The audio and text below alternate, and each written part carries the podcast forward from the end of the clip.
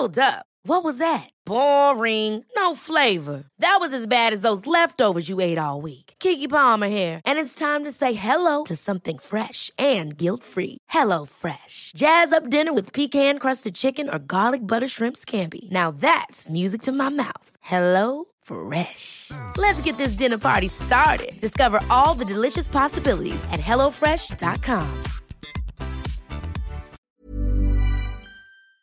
Hello, ako po si Dr. DJ Bandoy, Genomic Data Scientist at PhD candidate sa University of California, Davis at host ng Teka Teka segment ng COVID Corner, ang inyong explainer sa latest developments sa COVID-19.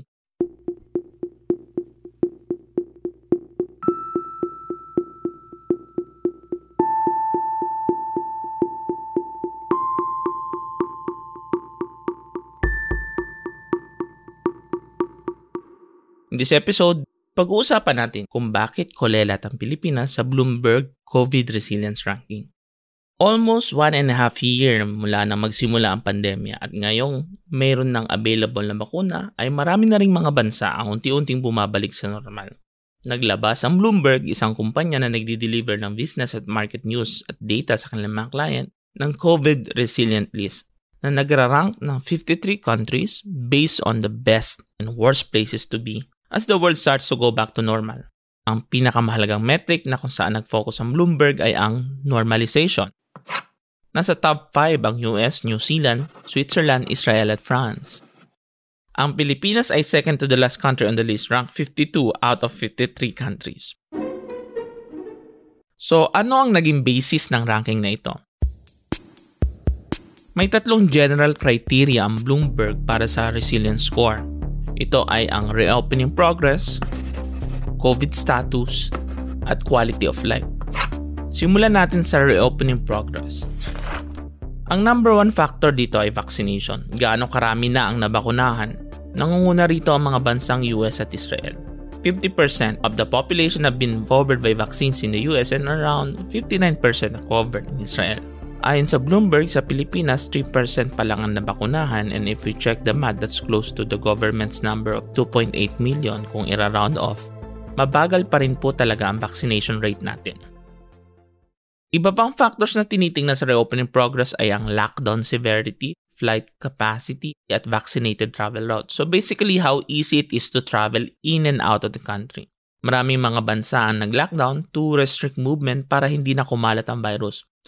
But now countries like the UK, France, and Switzerland are easing lockdown restrictions. Marami na ring tourist destination na covered by vaccines ang US at Spain pero pagdating sa flight capacity, ang China pa lang ang halos nagbalik sa normal.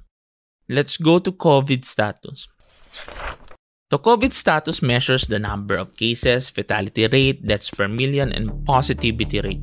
In short, hindi enough na magbukas ang ekonomiya, dapat na control na rin ang pagkalat ng virus and in this particular sense, it measures different parameters. Isa sa mga comments sa COVID resilience ranking dahil kung tutusin, mataas ang level ng mortality sa US. 1,824 deaths per million versus a single-digit value sa Asia. 6 deaths per million sa Singapore, 1 death per million sa Vietnam, mas bababa rin ang mortality rate ng Pilipinas na nasa 221 deaths per million kumpara sa ibang mga bansa, lalo na sa US. Pero bumabawi naman ang ibang bansa sa positivity test rate o yung rate ng mga taong nagtetest ng positive for COVID. Zero ang positivity test rate ng New Zealand, Australia, and Singapore. Ang positivity ng test sa US ay 2.4% versus 12.6% sa Pilipinas. So mataas pa rin ang bilang ng mga nagpa-positive sa Pilipinas. Finally, pumunta tayo sa third and final category, ang quality of life. Quality of life is measured by the following Community Mobility, 2021 GDP Growth Forecast, Universal Healthcare Coverage, and Human Development Index. So, ano na? Ang score ng Pilipinas sa quality of life ay 45. Kung ito ay isang exam sa koleyo, ay 5 po tayo. Tinalo natin ang worst performing country na Argentina na may score na 37. So, suriin natin. Mababa ang community mobility dahil limitado ang transport.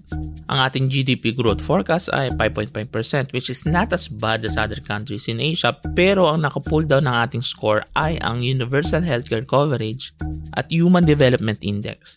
Hindi may kakaila ang kakulangan sa investment sa healthcare at ito ay nagmamanifest sa kakulangan sa hospital capacity dahil sa NCR na ilang beses nang napalagay sa ECQ dahil mahirap maghanap ng bakanting hospital.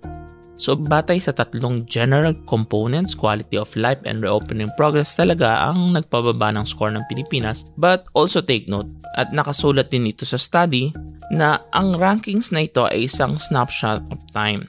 Meaning pwedeng magbago. Marami rin tayong mga bansa na binabantayan ngayon para makita kung gaano ka-epektibo ang kanilang reopening sa kabila ng pagkalat ng mga bagong variants. Tandaan po natin na ang mga metrics na ito ay bahagi lamang ng scorecard para makita kung saan po tayo pwedeng mag-improve. And that's it for today's COVID Corner. Muli ako po si Dr. DJ Bandoy, Puma Podcast. This episode was produced by Kat Ventura and edited by Carl Sayan. Follow Teka Teka on Spotify or wherever you listen to podcasts. Ingat!